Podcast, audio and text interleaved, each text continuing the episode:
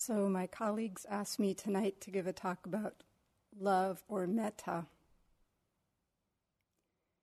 It's a good thing they asked me that because um, I've realized lately that's the only talk I can give,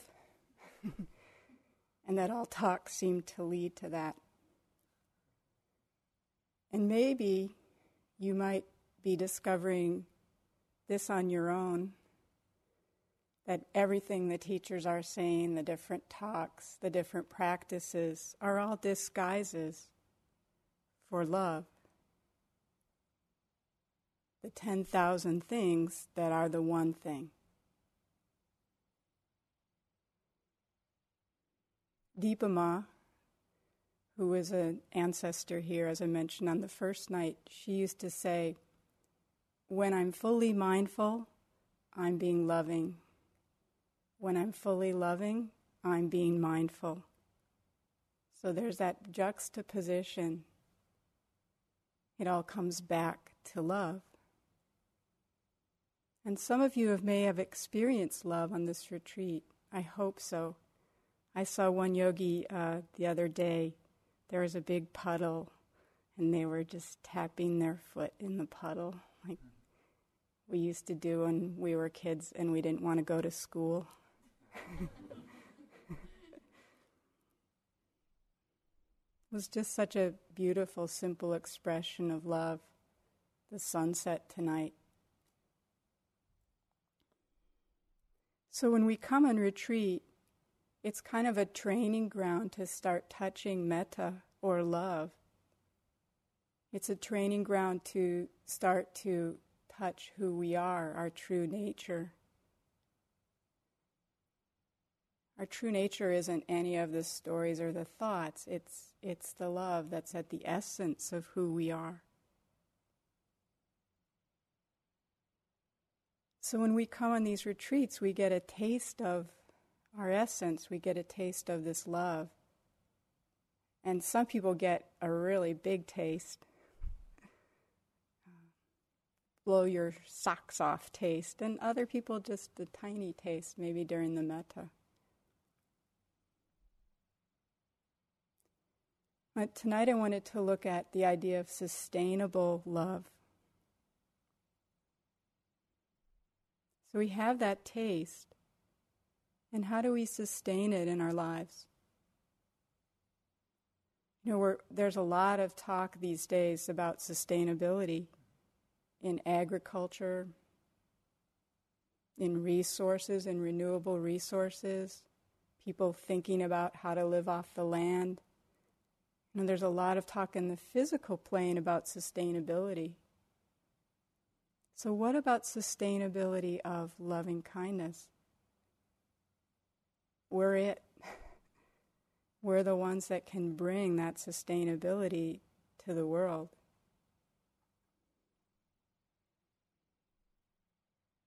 It's interesting because you come on retreat to kind of continue Rebecca's theme about driving, drive through that town.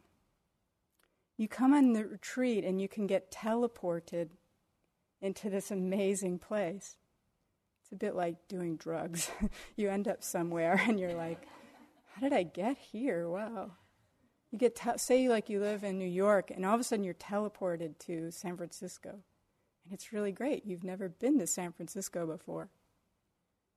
But then sooner or later, maybe later in the retreat or when you go back home, you realize that you have to take that slow Greyhound bus from Hoboken, New Jersey, that stops in every Midwestern town.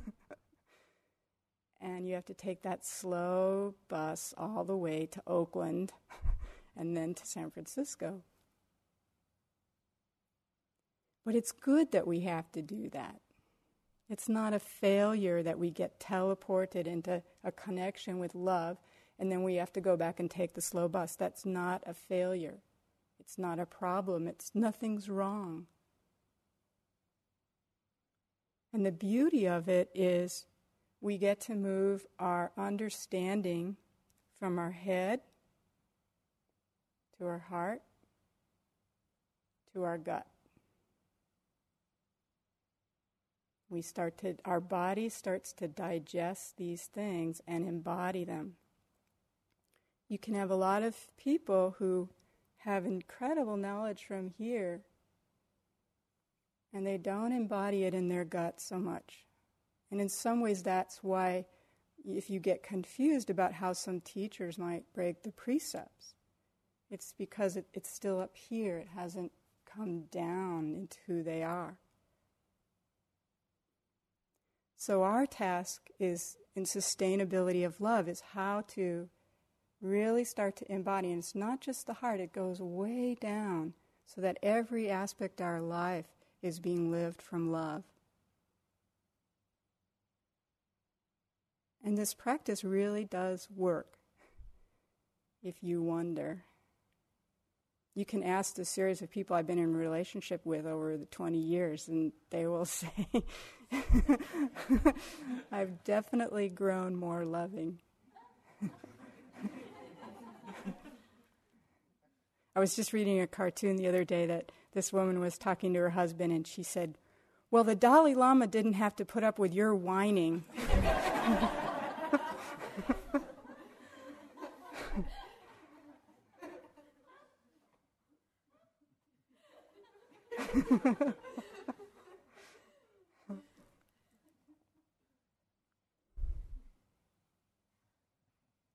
so we start to embody it more and more. We start to return to love quicker. That's really how I like to look at it.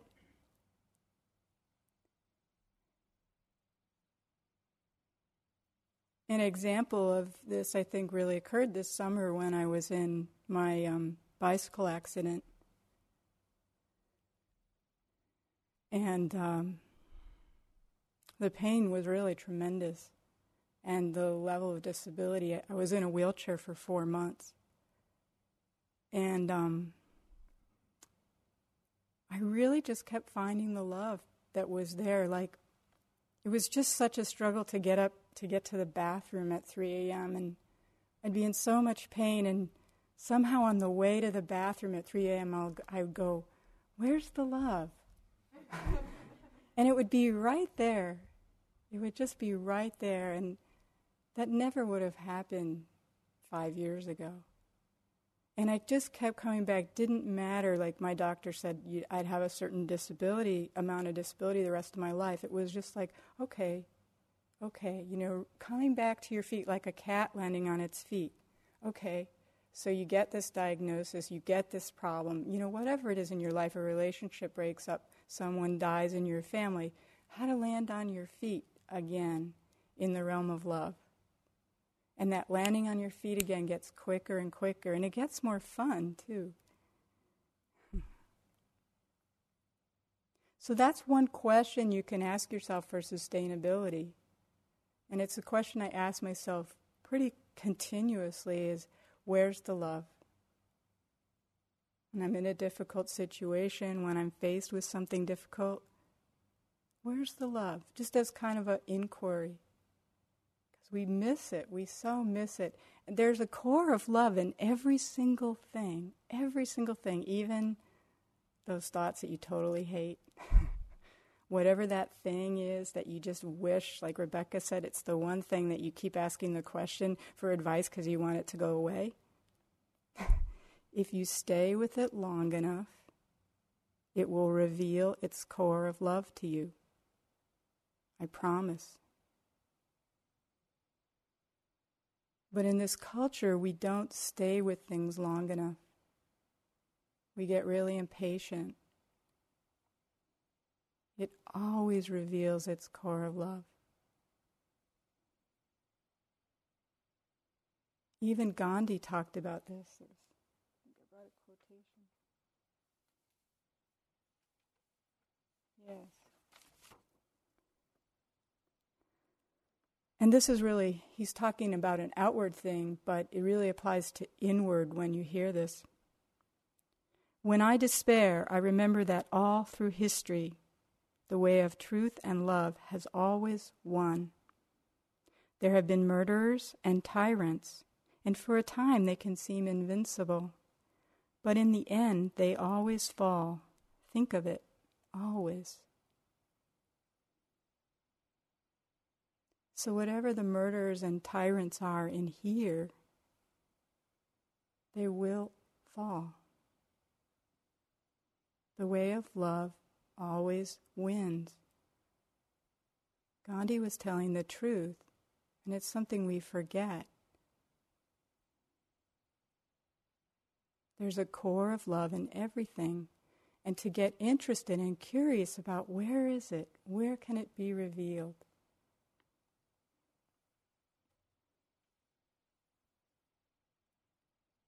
One more story about um, what I went through this summer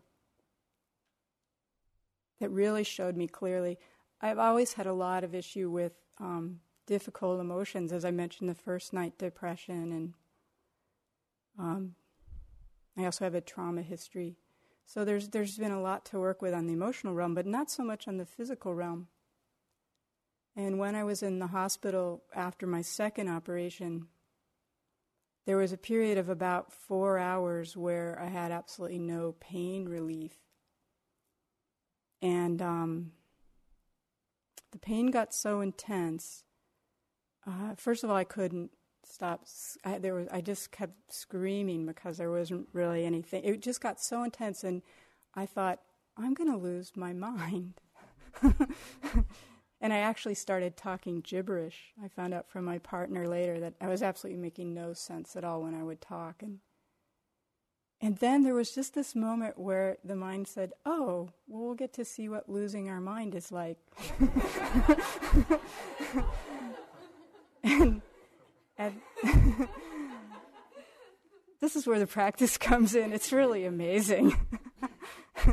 and I was like, wow, that'll be interesting. And, and um, what happened was the pain was moving in, and it was the physical sensation was like being crushed in concrete. And at that moment that there was the inquiry and the interest, the whole thing, the, the pressure of the concrete, was like having a concrete room collapse on me. And at that moment of interest, it just broke wide open. And all there was was love there. Now, the pain didn't get any better. Not so much, really. But it didn't matter because it was held in love. So the pain was still really intense, but there was love in the center of it, in the midst of it, in the middle of it. And I just thought, well, if this isn't an example of how there's a core of love at everything, even the moment when we think we're going to lose our mind from pain. It's there. Gave me such faith. And I'm sure you're noticing that on retreat that when you contact the love, it gives you so much faith, doesn't it? It's our true nature. So, getting interested in the many disguises of love.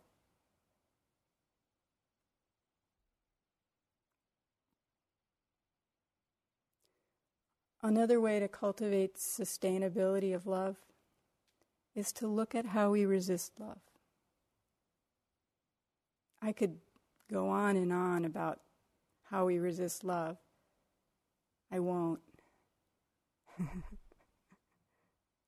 but just to think about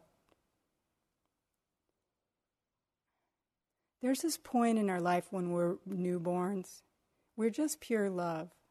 Been saying this in some of the groups. We, we put everything in our mouth and, you know, we want to experience everything. And there's just this incredible loving curiosity about something, everything.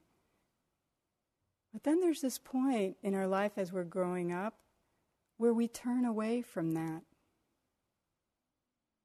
We turn away from ourselves, we turn away from our true nature.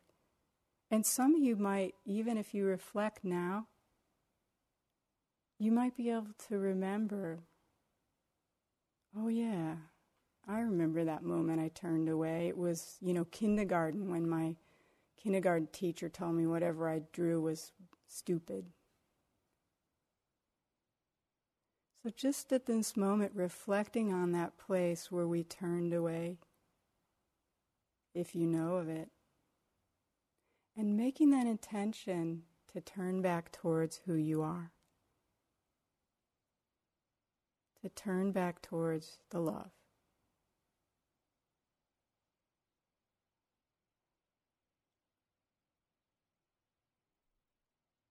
It's that simple. We turned away from our true nature. We turned not maybe completely away, but partially.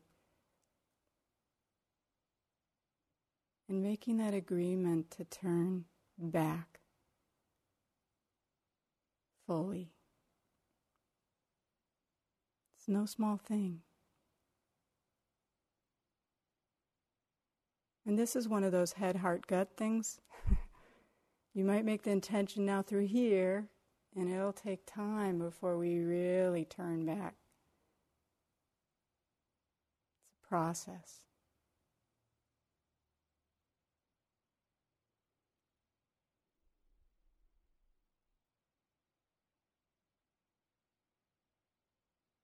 We get afraid to love. It's interesting because today a couple people mentioned this Marianne William quotation, which I actually happen to have. So I thought I'd read it because you guys are bringing it up. and interestingly enough, it's from a book called Return to Love. and a lot of times people attribute this, uh, Nelson Mandela read it in his acceptance speech, but it was originally written by Marianne Wil- Williamson. Our deepest fear is not that we are inadequate. Our deepest fear is that we are powerful beyond measure. It is our light, not our darkness, that most frightens us. We ask ourselves, who am I to be brilliant, gorgeous, talented, and fabulous? Actually, who are you not to be? You are a child of God. Your plain small doesn't serve the world. There is nothing enlightened about shrinking so that other people won't feel insecure around you. We were born to make manifest the glory of God that is within us. It's not just in some of us, it's in everyone. And when we let our own light shine, we unconsciously give other people permission to do the same.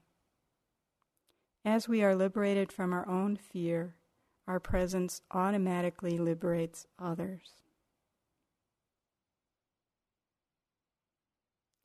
You were born to make manifest the glory of the God that is within you. This is our true nature. It's scary. So we resist love by resisting this truth. It's interesting because U Pandita, Rebecca and I used to sit with U Pandita long time ago. and um, he once said, you know, he's really a teacher about fierceness and suffering and but he once said, he said, you know, there's stages to enlightenment, not because we can't open to that much suffering at once, but because we can't open to that much joy and love at once. It's a little different than you'd think, huh? It's kind of a different take on the Four Noble Truths. It's not easy to start to become this sustainable love.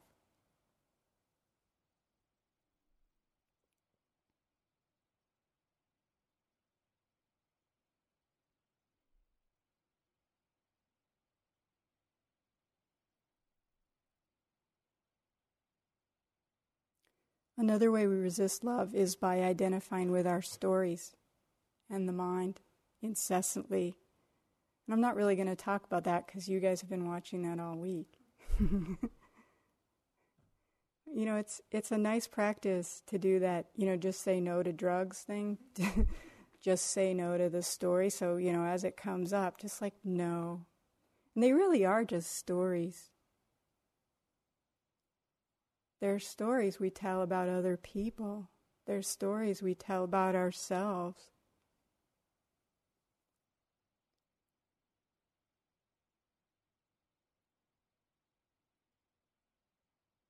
It sounds really simple, but when you when you call a story, when you call it to the carpet, I see you. This is a story. I don't have to believe it. Is it really true? No, it's not really true. Well, then let it go.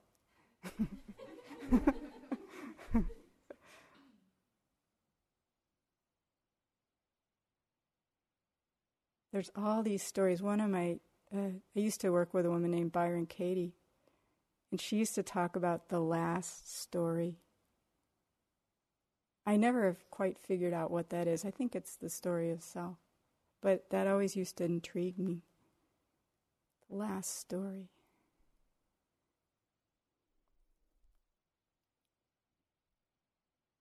Kind of a really simple example of the story thing.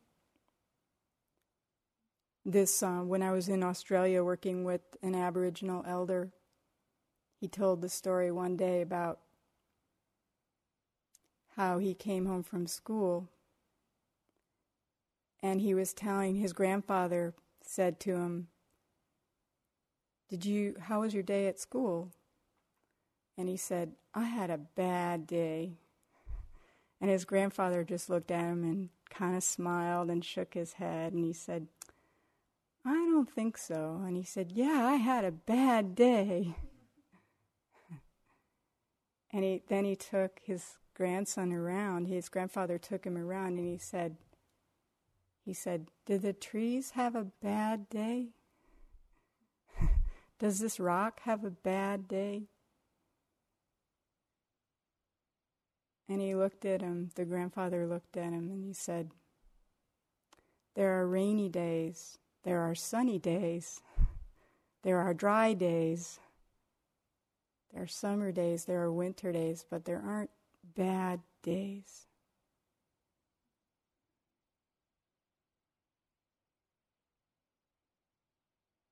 That was a story. And he just came back to the simplicity, pure experience like we're doing here. There are sunny days and rainy days.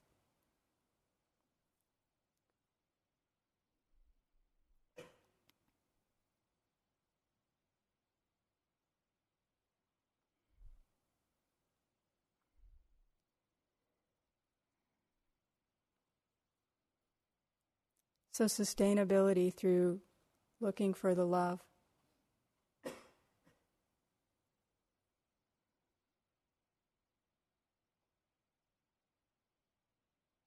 There's a Hawaiian word called ho'oponopono, means making right. And there's a man named Dr. Len, and as part of this Hawaiian healing, ho'oponopono, he started to um, try and heal people who were criminally insane. And he actually didn't meet with these people, and these people didn't know that he was trying to heal them.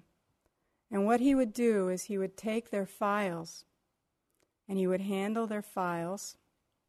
And every time he touched their file over and over again, he would say two things as part of this healing. He would say, I'm sorry and I love you. I'm sorry, I love you, over and over again when he touched these people's files.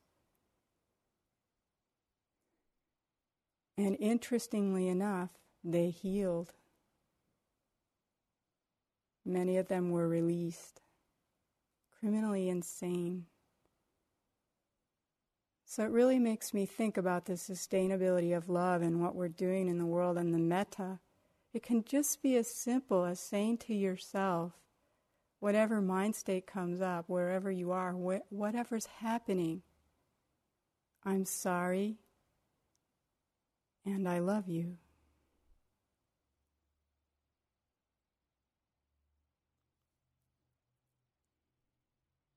Might be a way to sustain love.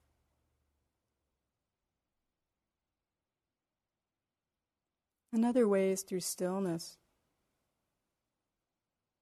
When we're still, love has an opportunity to arise.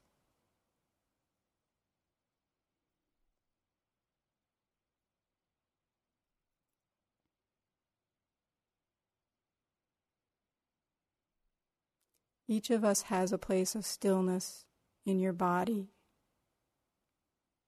It's like that center of the wheel when I talked about, that wheel that's spinning.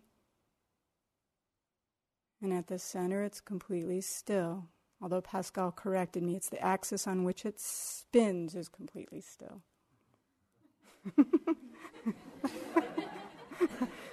Whatever.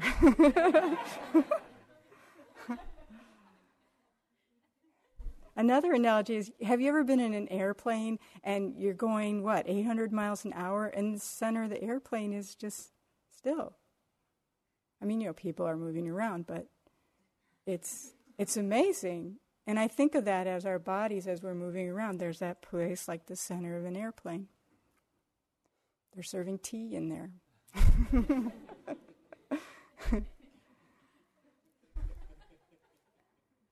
So it's just touching that place.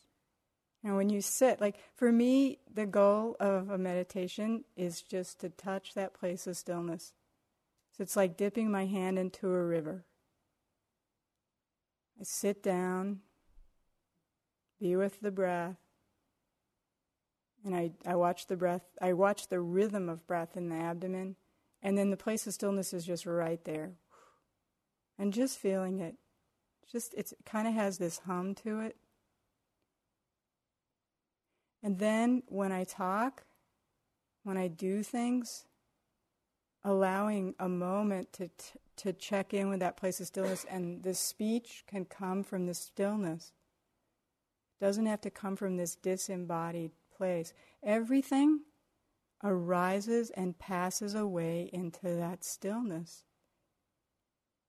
Everything. That's been my experience.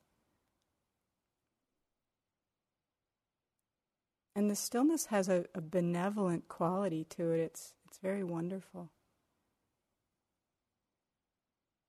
Ramana Maharshi said, it's a really nice quotation that I just think about all the time, it relates to the stillness. Let what comes come, let what goes go, see what remains. When all the thoughts come and go, all the emotions, all the stories, what remains?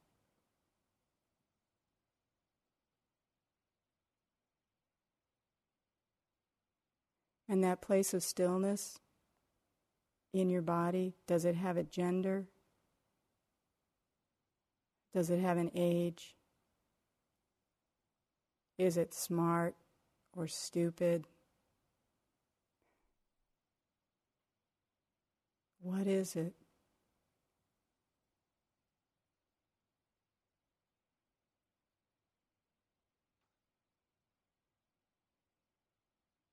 It's that place where we're all the same love.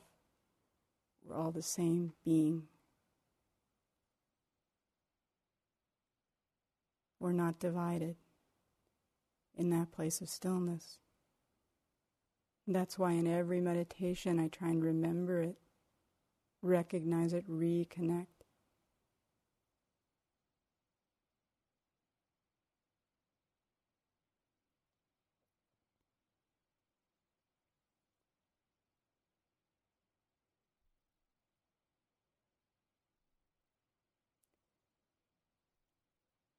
So now you guys are still.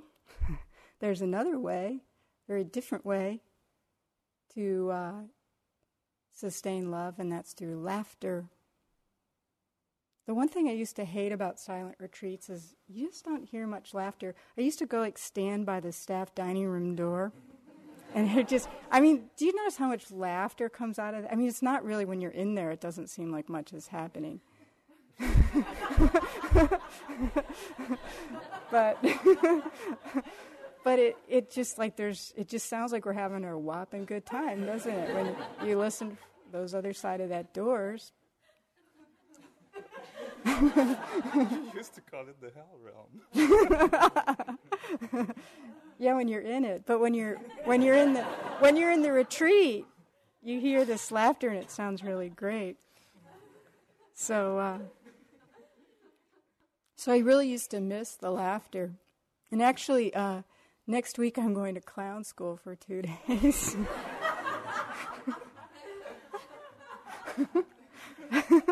I'm really excited.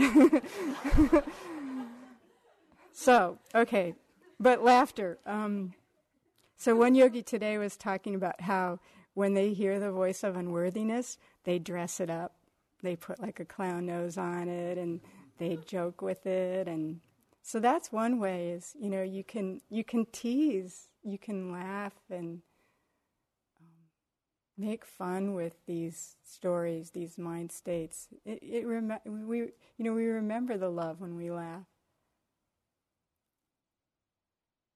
Hmm.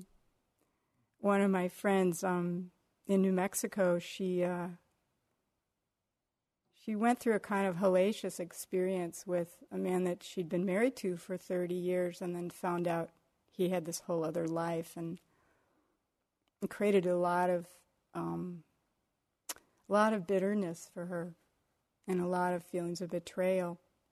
And she was pretty stuck in those feelings for a long time. And then one day she just thought, um, she just, she's an artist, and she just started making these bustles.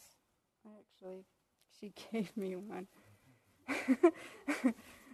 she started making these bustles and they she she went down to Mexico and got the fabric and learned how to give them a little bouffant, kind of like a little bolster up. And she would wear these around the house because her her theme her theme was you can't be bitter in a bustle.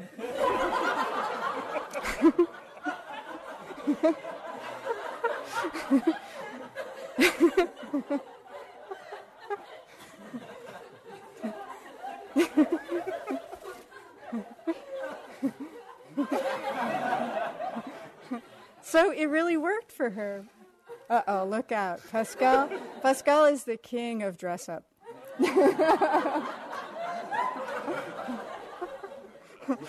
More to be demonstrated later. So, um, so it totally shifted. It totally shifted her into love. And actually, that was the doorway, making these bustles was the doorway for her. She made a whole series, actually. Um, different ones for different occasions, different, different kinds of bitterness. and um, they healed, they really healed her.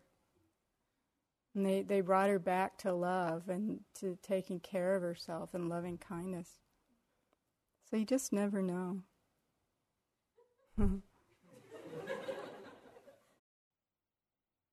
the last one, which is in some ways the antithesis of laughter, um, is surrender. And I was wondering the other day if there's a Pali word for surrender, because it, it, sounds so Christian, but there actually is a Pali word. Um,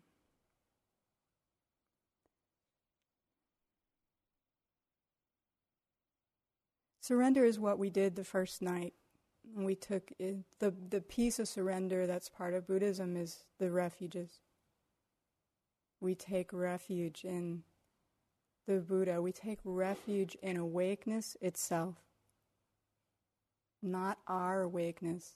Awakeness itself. We take refuge in the Dhamma. Dhamma literally means that which upholds.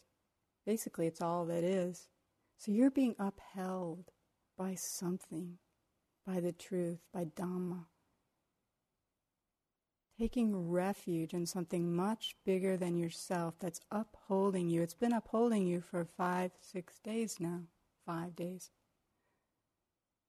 Whether we know it or not, it's what sustains us. And refuge in the Sangha, that Pali word Sangha means to come together. Doesn't actually mean community, it means coming together. Coming together of what? Of our oneness. All of us here. So you can take refuge in this coming together, this thing that upholds, this awakeness.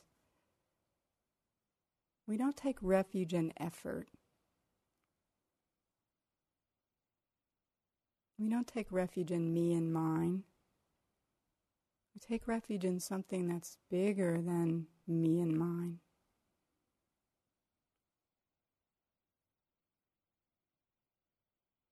And really surrender I was talking with a friend the other day about this. It's really the first of the Eightfold Path. It's really right view. I spent a long time in my practice thinking it was about me, my enlightenment, my awakeness, my practice, my, my, my, my. And I really forgot the help piece, the getting help. Because Buddhism, this sitting by yourself and being quiet, it can you you can think that it's really you and you alone, but it's not. We're each one of us is still here because of everyone else.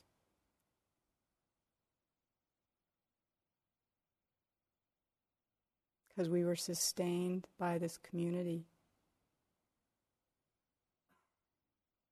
And that continues after we leave. We owe everything we learn to this, this synergy with everyone else and with the Dhamma. So when we can see that, we're in line with right view because we're not doing it alone. Abraham Lincoln says, I fall on my knees daily because there's nowhere else to go.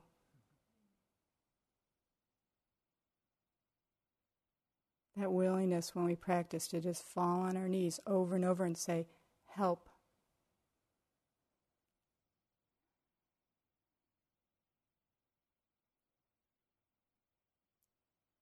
Surrender is where we find love. Because guess what? We can't do it on our own, so we have to look to find the love when we surrender. Otherwise, we're just cruising along and it's like, yeah, yeah, yeah, yeah, I got it, I got it, I got it, I got it. And then, bam, we're down and we need to reach up and we got to take hold of someone else's hand because there's no way we're getting out without it. And a lot of this path is like that. Thomas Merton said, True love happens when love becomes impossible and our heart is turned to stone.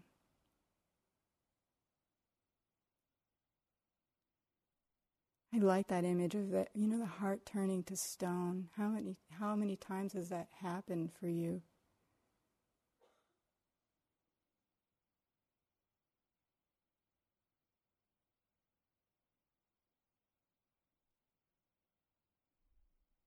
So, that willingness to recognize surrender as a way to sustain love in our life.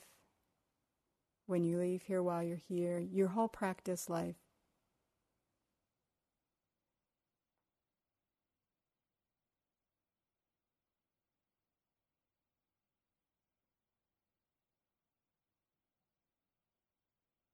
The other day, I realized that often I would say, What do I want out of life?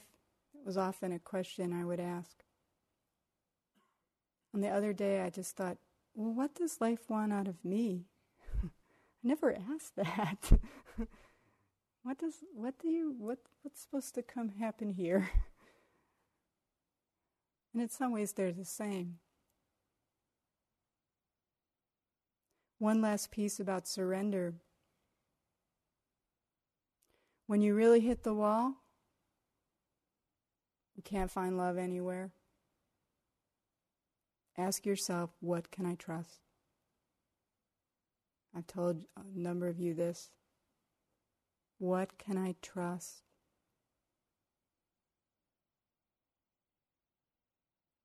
Somebody said today, truth. Another person said to be engaged.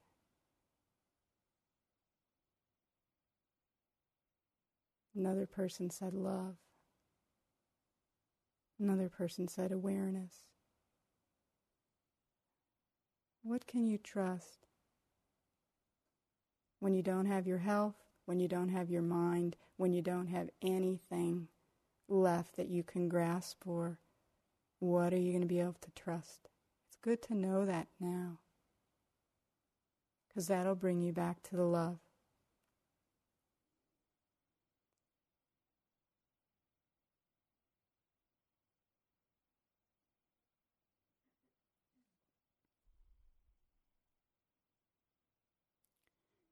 There's a lot more I could say, but I'm going to uh, close here. Rebecca was probably wondering what kind of crazy music I brought in. Um,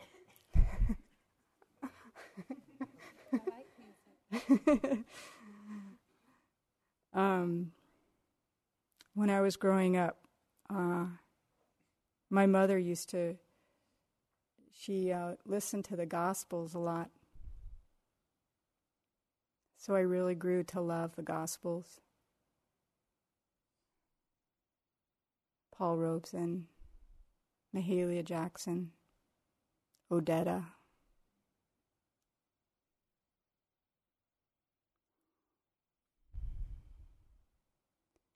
The Gospels are about, for me, they're about um, finding the love in the suffering you know, they're they're tremendously joyful songs, but also they've got that suffering, the joy and the suffering right there.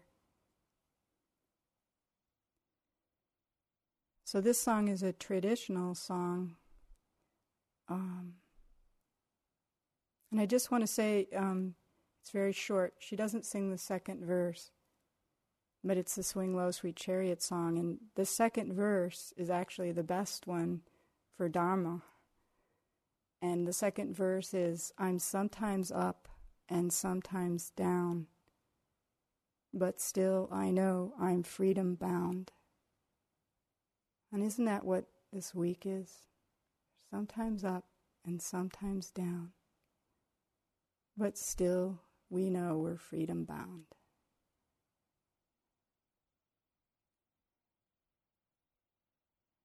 So it's the last this last piece is about letting yourself be carried because that's what surrender is and that's what love is that we carry each other.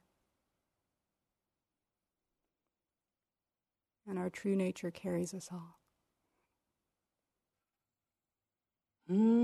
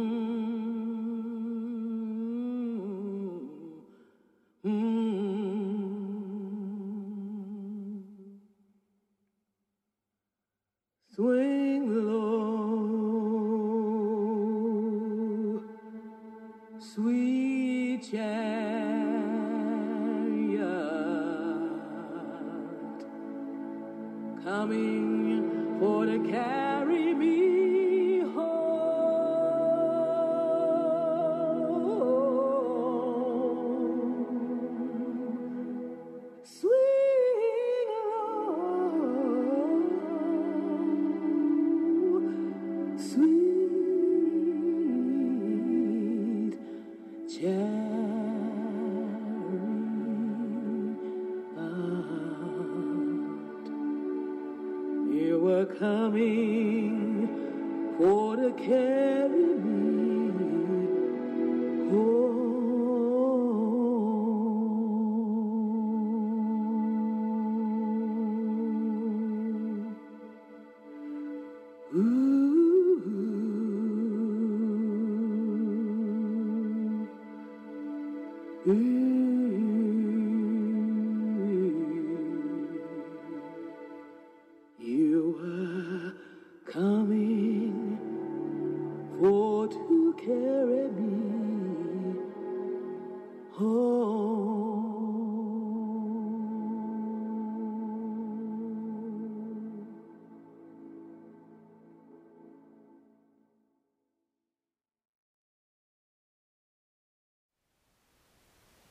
Thank you for listening.